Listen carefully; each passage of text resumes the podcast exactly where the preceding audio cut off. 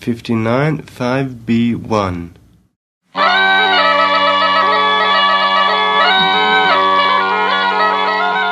Benvenuti nel podcast Appunti di viaggio.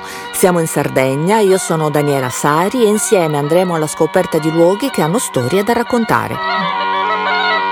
Oggi la nostra destinazione è Villa Piersi. Buon ascolto.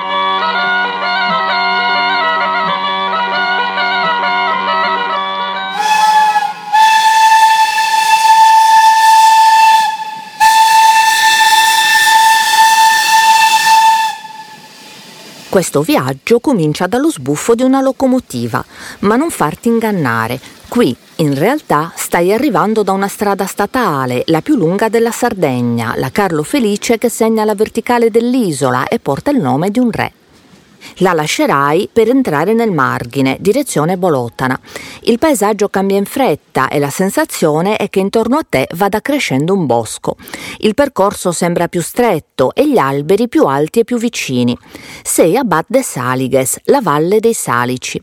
Segui l'invito magico del viale ti porterà a Villa Piercy, un castello bianco avvolto da un giardino inglese, ma nel bel mezzo della Sardegna, dove non si arriva in treno, ma che esiste perché esiste il treno e perché a costruire le ferrovie nell'isola 150 anni fa fu un signore proprio di nome Piercy, arrivato fin qui direttamente dal Galles.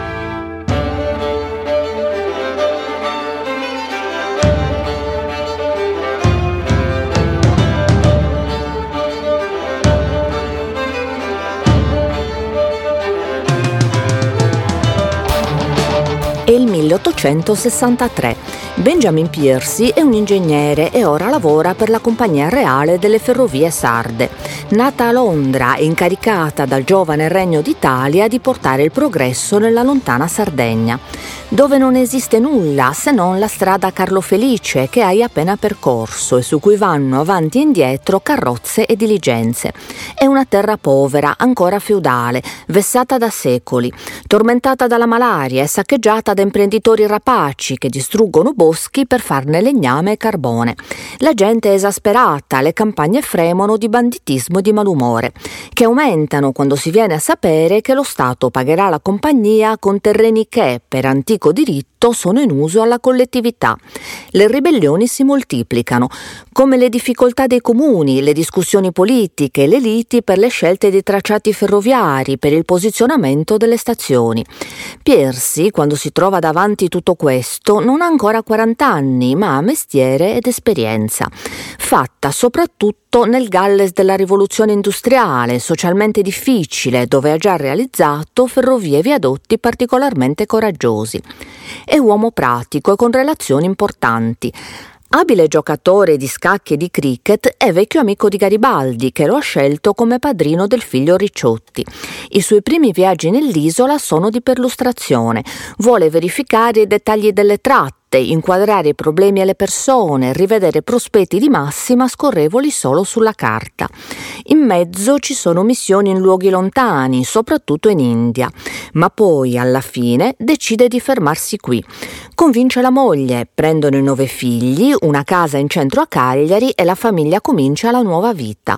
A raccontarcela è la figlia Florence, il suo delizioso diario e l'avventura semplice di una signorina vittoriana in Sardegna.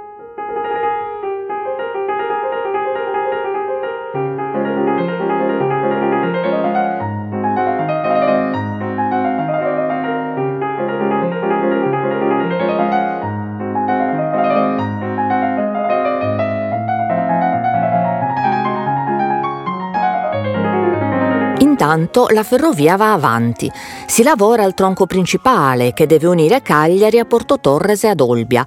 Solo dopo si aggiungeranno i rami secondari per i collegamenti interni, mentre le società minerarie realizzano tratti di cui hanno bisogno.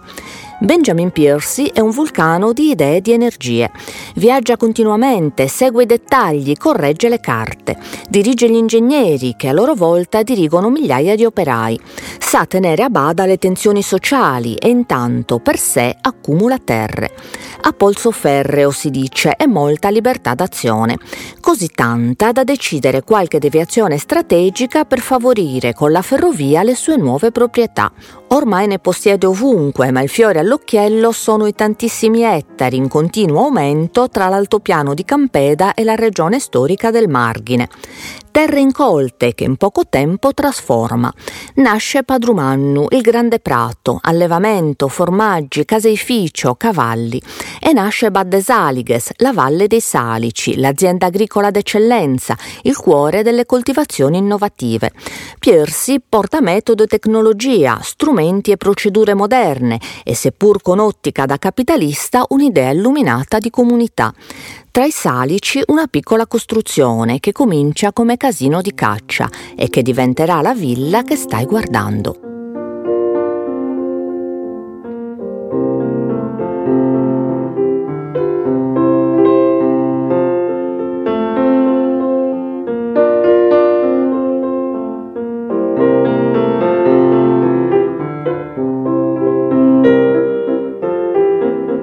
Immergiti nel verde di Badde Saliges, i viali, i sentieri, la galleria di rami da dipinto ottocentesco. La vegetazione locale si intreccia alle piante esotiche, rare e profumate, in un'armonia fatata poco lontano il villaggio che presto si popola del mondo produttivo che Piersi sta creando. Il selciato di pietra, le casette con i tetti di tegole. Grazie a un buon restauro è tutto ancora qui, limpido, ordinato e frequentato. Non così Padrumannu, un po' più in là, dove solo i cani di pietra vigilano malinconici dai pilastri dell'antico ingresso. Oggi è arduo immaginare il fermento di quei tempi, gli animali, la scuola, l'officina, le scuderie, lo spaccio. Dal caseificio, dove scintillano i moderni macchinari inglesi, partono latte, formaggio e burro. Alla stazione di Campeda, nata per questo, vengono messi sul treno che li porta freschissimi a Cagliari per cominciare la catena di vendita. Perché intanto, sotto la direzione dell'ingegnere agricoltore, nonostante i disastri finanziari della compagnia ferroviaria, negli anni Ottanta i treni stanno già viaggiando. La direttrice principale è terminata e interi boschi sono diventati traversine.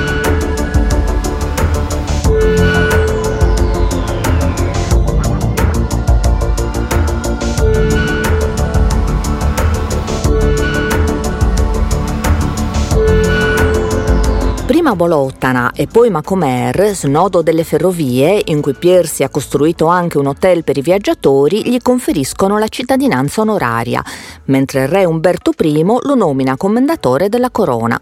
E lui sta sempre più qui, si porta appresso famiglia, amici, collaboratori, un intero colorito clan e molte, molte chiacchiere.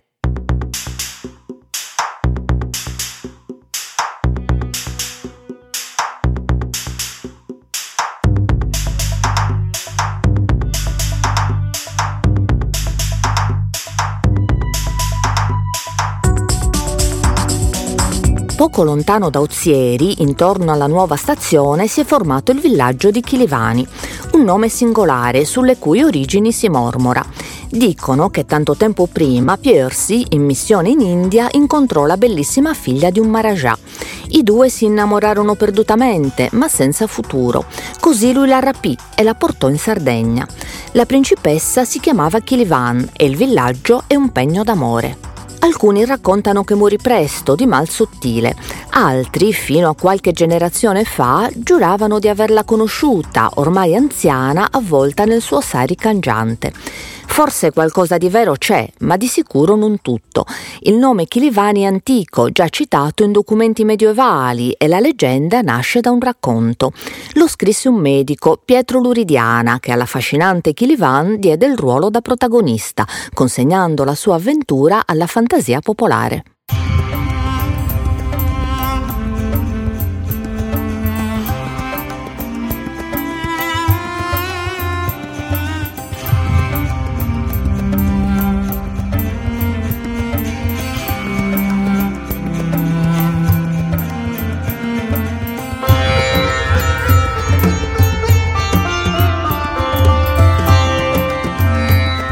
1888. Benjamin Piercy è in Inghilterra ad un ricevimento, quando all'improvviso si accascia e muore. Un terremoto per il clan. I suoi figli si ritrovano a gestire il lascito. Henry, cui spetteranno queste terre, ha spirito, è amante della modernità e sa come raccogliere i frutti. La tenuta è florida e tra le sue mani vive tempi fortunati. La produzione massima, la catena di distribuzione e vendita ben rodata, l'allevamento eccelle. E nelle scuderie scalpitano i puro sangue, i nuovi protagonisti del mondo che qui sta per aprirsi. Padrumannu diventa tappa alla moda sull'agenda della nobiltà in vacanza. Sono corse, cacce, feste, balli. In questo pezzetto di campagna sarda è esplosa la Belle Époque.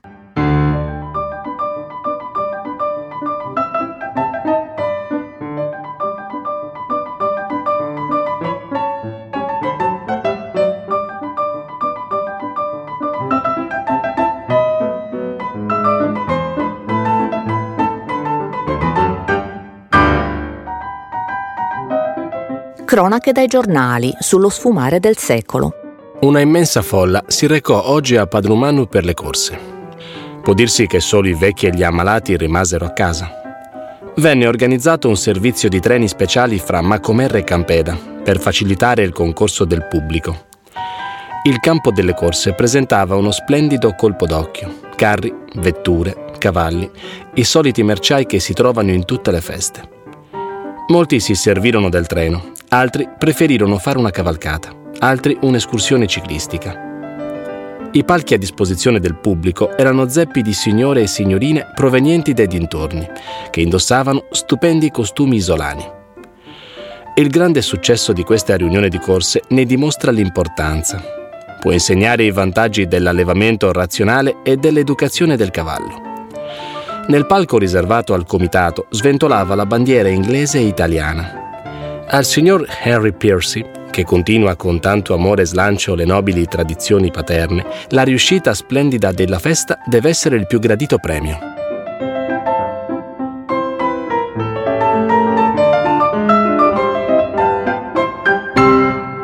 È ora che la villa diventa quella che vedi. Henry Piercy trasforma la casa nel castelletto bianco con le torri tonde, il viale di simmetria perfetta, l'elegante scalinata. Tre piani di sobria eleganza. Passa all'ingresso. Ti aspettano sale, volte dipinte, l'immagine del leone rampante, dettagli di ricchezza accuratamente risistemati. L'arredamento è originale, sono i mobili che l'ultima Piercy, donna Giorgina, ha fatto riportare dopo il restauro. Gli anni felici di Henry e della famiglia che seguirà sono tutti qui. Guarda le foto sui muri, quelle dell'azienda nei diversi periodi. È un racconto di vita e di produttività intelligente che appartiene ai Piersi, certo, ma anche ai tanti altri che ne hanno condiviso le esperienze, che sono arrivati da oltremare per fermarsi, mescolando vite e destini. E soprattutto appartiene a chi qui ha lavorato, imparando cose nuove, portandoci le sue conoscenze antiche. Non è un mondo perfetto, ma ci sono occupazione, crescita, istruzione per i figli. Suggerisce opportunità e ferma un fotogramma della storia. È una percezione. La Sardegna della terra, delle campagne ce la può fare, può uscire da secoli di arretratezza, perché ora Baddesalighes e Padrumannu non sono le uniche aziende agricole d'eccellenza. Qualcosa sulla scia sta cambiando, altre storie si intrecciano. Direzione sud, verso il mare.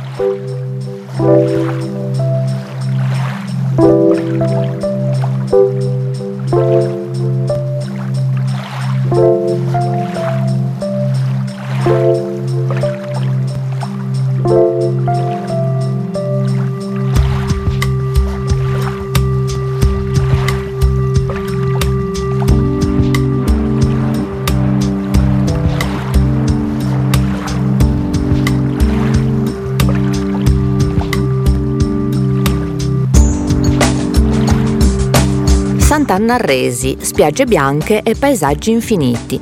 Menge, un altro dei figli di Benjamin, ha avuto queste terre nella divisione ereditaria e se ne innamora. Tra gli elementi è l'acqua la sua vocazione. Investe a Portopino, compra gli stagni punta sulla pesca.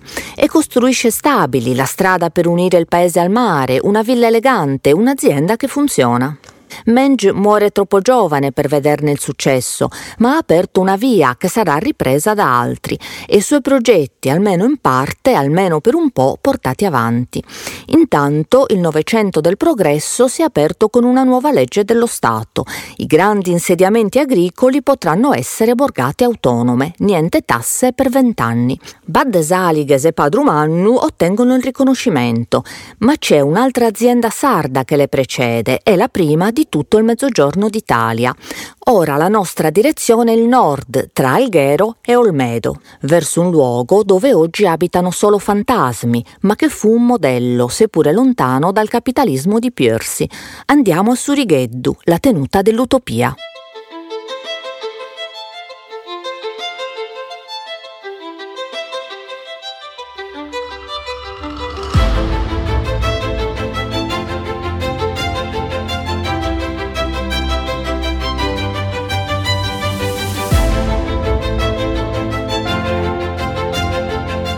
Leone Augusto Perussia è un torinese colto, di idee mazziniane ma inclinazioni socialiste e anche un po' anarchiche.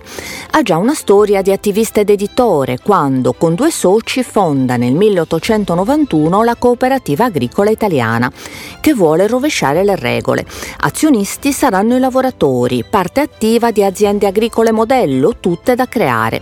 Ha buoni risultati nel milanese, ma il grande investimento in Sardegna, a Surigheddu. 400 100 ettari di incuria diventano coltivazioni intelligenti, differenziate, con metodi e macchinari modernissimi. Bonifiche, allevamento, formaggi che cominciano a viaggiare per il mondo. Ma anche case per i lavoratori, la scuola, la chiesa, gli orti. E anche qui una villa bellissima. Diventata borgata, fiorisce. Ma è Perussia l'anima di questo piccolo mondo. E quando la malaria se lo porta via, nel 1915, bisogna trovare una guida all'altezza. E in fretta. La cooperativa la trova in Luigi Fornaroli, milanese con studi, esperienze e premi, colono d'Eritrea della prima ora, a capo di una delle concessioni più vaste tra la Smara e Massaua. Fornaroli chiude l'accordo, acquisisce un valore in azioni tale da garantirgli il ruolo di direttore e lasciata l'Africa con tutta la famiglia arriva a Surigheddu. Anche se l'organizzazione cambia con l'introduzione di contratti di mezzadria, lo stile di vita comunitario resiste. I lavoratori sono sempre più specializzati e l'azienda prospera. Le sperimentazioni aumentano e si affinano, si curano la qualità e le esportazioni, fino all'apice nel secondo dopoguerra, poi nuove gestioni, ancora fortune e poi rovesci, cambi di proprietà, fino al passaggio al pubblico che ne sancisce l'abbandono, come è successo a Padrumannu in un destino condiviso, di grandi speranze e di declino.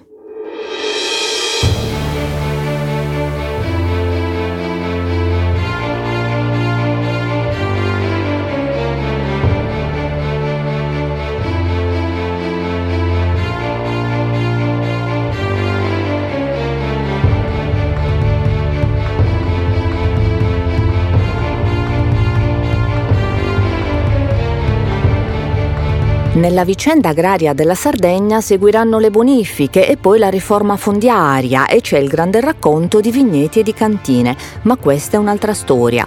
Tu sei di nuovo a Bad Saliges e stai esplorando la villa. Lasciati condurre dalle guide, attraversa il salone, poi la sala da pranzo, lo studio. Sui soffitti le decorazioni liberty, sui muri lettere con firme illustri e tante, tante foto. Alla morte di Henry, ancora giovane, un altro protagonista è entrato in scena.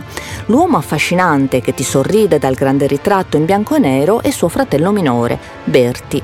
Lo aspettano tempi ancora produttivi, ma meno dorati. La sua gestione di queste terre diventate borgate dovrà pagare imperfezioni del passato. Il rapporto con il territorio diventa teso, più conflittuale, mentre la storia porta periodi difficili, venti di guerra, il fascismo che avanza. E nella saga dei Piersi ancora un evento che ne cambia i destini. È il 1923.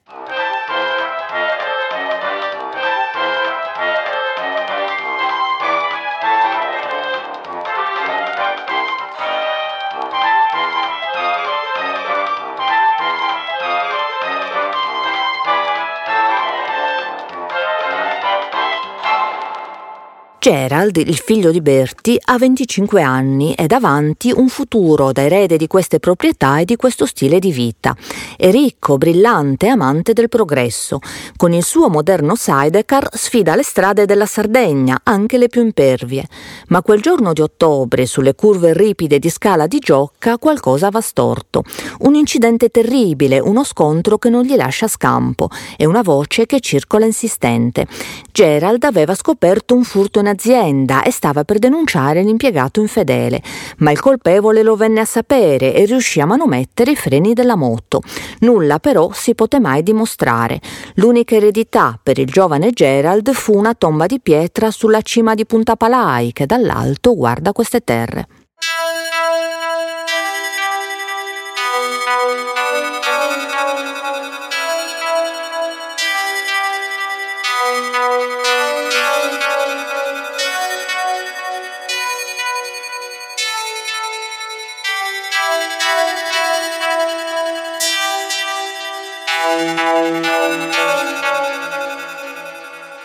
La tragedia segna profondamente la vita della famiglia. Sono tempi duri, la produzione cala, sempre più lotti sono ceduti in affitto e la guerra porta anni bui. Il bestiame dell'azienda viene confiscato, migliaia di alberi abbattuti, la villa diventa luogo di convalescenza per i feriti. Intanto, alla morte del padre Berti, tutto è passato all'altra figlia, Vera, che questo mondo tra campagna e altipiano conoscerà sempre come donna vera, tutta stile e carattere. È stata educata in Inghilterra, dove ha fondato un'affermata casa di moda e dove incontra un importante diplomatico. L'ambasciatore Mameli, potentissimo, è sardo e diventa suo marito. Hanno una vita da protagonisti sulla scena internazionale, ma la Sardegna per la coppia dorata resta importante come la tenuta di famiglia. Sali le scale, vai al piano di sopra. La casa ti racconta la loro storia. Nella camera da letto con il camino bianco e mobili retro puoi vedere gli abiti di Donna Vera, i cappellini, gli oggetti personali, il cappotto di suo marito, l'ambasciatore. Poi la stanza degli ospiti, quella della tata inglese, la cameretta della figlia, che diventerà Donna Giorgina, l'ultima della dinastia, cui si deve la raccolta delle memorie, preziosissime come gli studi approfonditi degli storici locali. È un passato che attraversa l'Europa, ma che continua ad appartenere anche a questo posto. Scendi di nuovo fino al piano seminterrato. Dove ci furono le cucine, oggi è custodita la biblioteca storica che l'associazione Piersi, attiva in tutto il recupero di questi luoghi, ha riportato al valore di un tempo.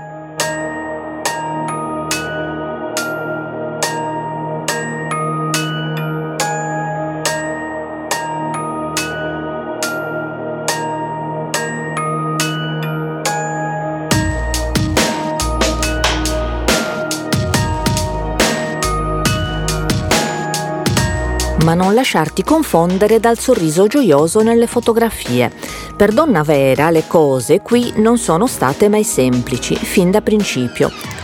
L'Italia del dopoguerra, senza più nobili né re, decreta la fine di ogni latifondo. Cominciano gli espropri, i terreni, pezzo dopo pezzo, i fabbricati, le proprietà, tutto. Donna Vera ha coraggio, ci prova, ma è un'agonia. L'azienda non produce abbastanza, i creditori incalzano. È il 65 quando perde l'ultima battaglia. Se ne andrà amareggiata, salvando ciò che può, l'arredamento, gli oggetti che un giorno sua figlia riuscirà a far tornare. Ciò che lo Stato tiene per sé lentamente muore. I cancelli cadono, i portoni si chiudono sul silenzio. Per decenni solo i vandali entrano a Baddesaliges, a Padrumannu, per ferire e distruggere, fino al recupero almeno di questa parte che arriva finalmente negli anni 2000. Il restauro restituisce una villa Piersi magnifica che nel 2017 riceve anche la destinazione d'uso ideale, luogo di memoria, d'arte e di visite, ma anche sede di rappresentanza dell'Unione dei Comuni del Margine ordine, una consegna al territorio, la connessione, la fusione perfetta delle storie, quella di chi è arrivato da lontano e di chi qui ha saputo crescerci insieme cambiando.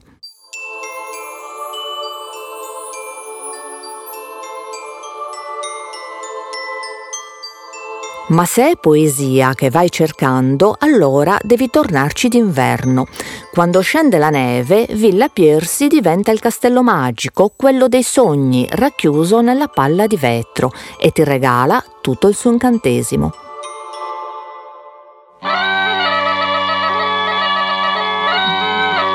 Grazie per aver ascoltato Appunti di Viaggio, il podcast realizzato da me, Daniela Sari, in collaborazione con il Noise e con il sostegno della Fondazione di Sardegna.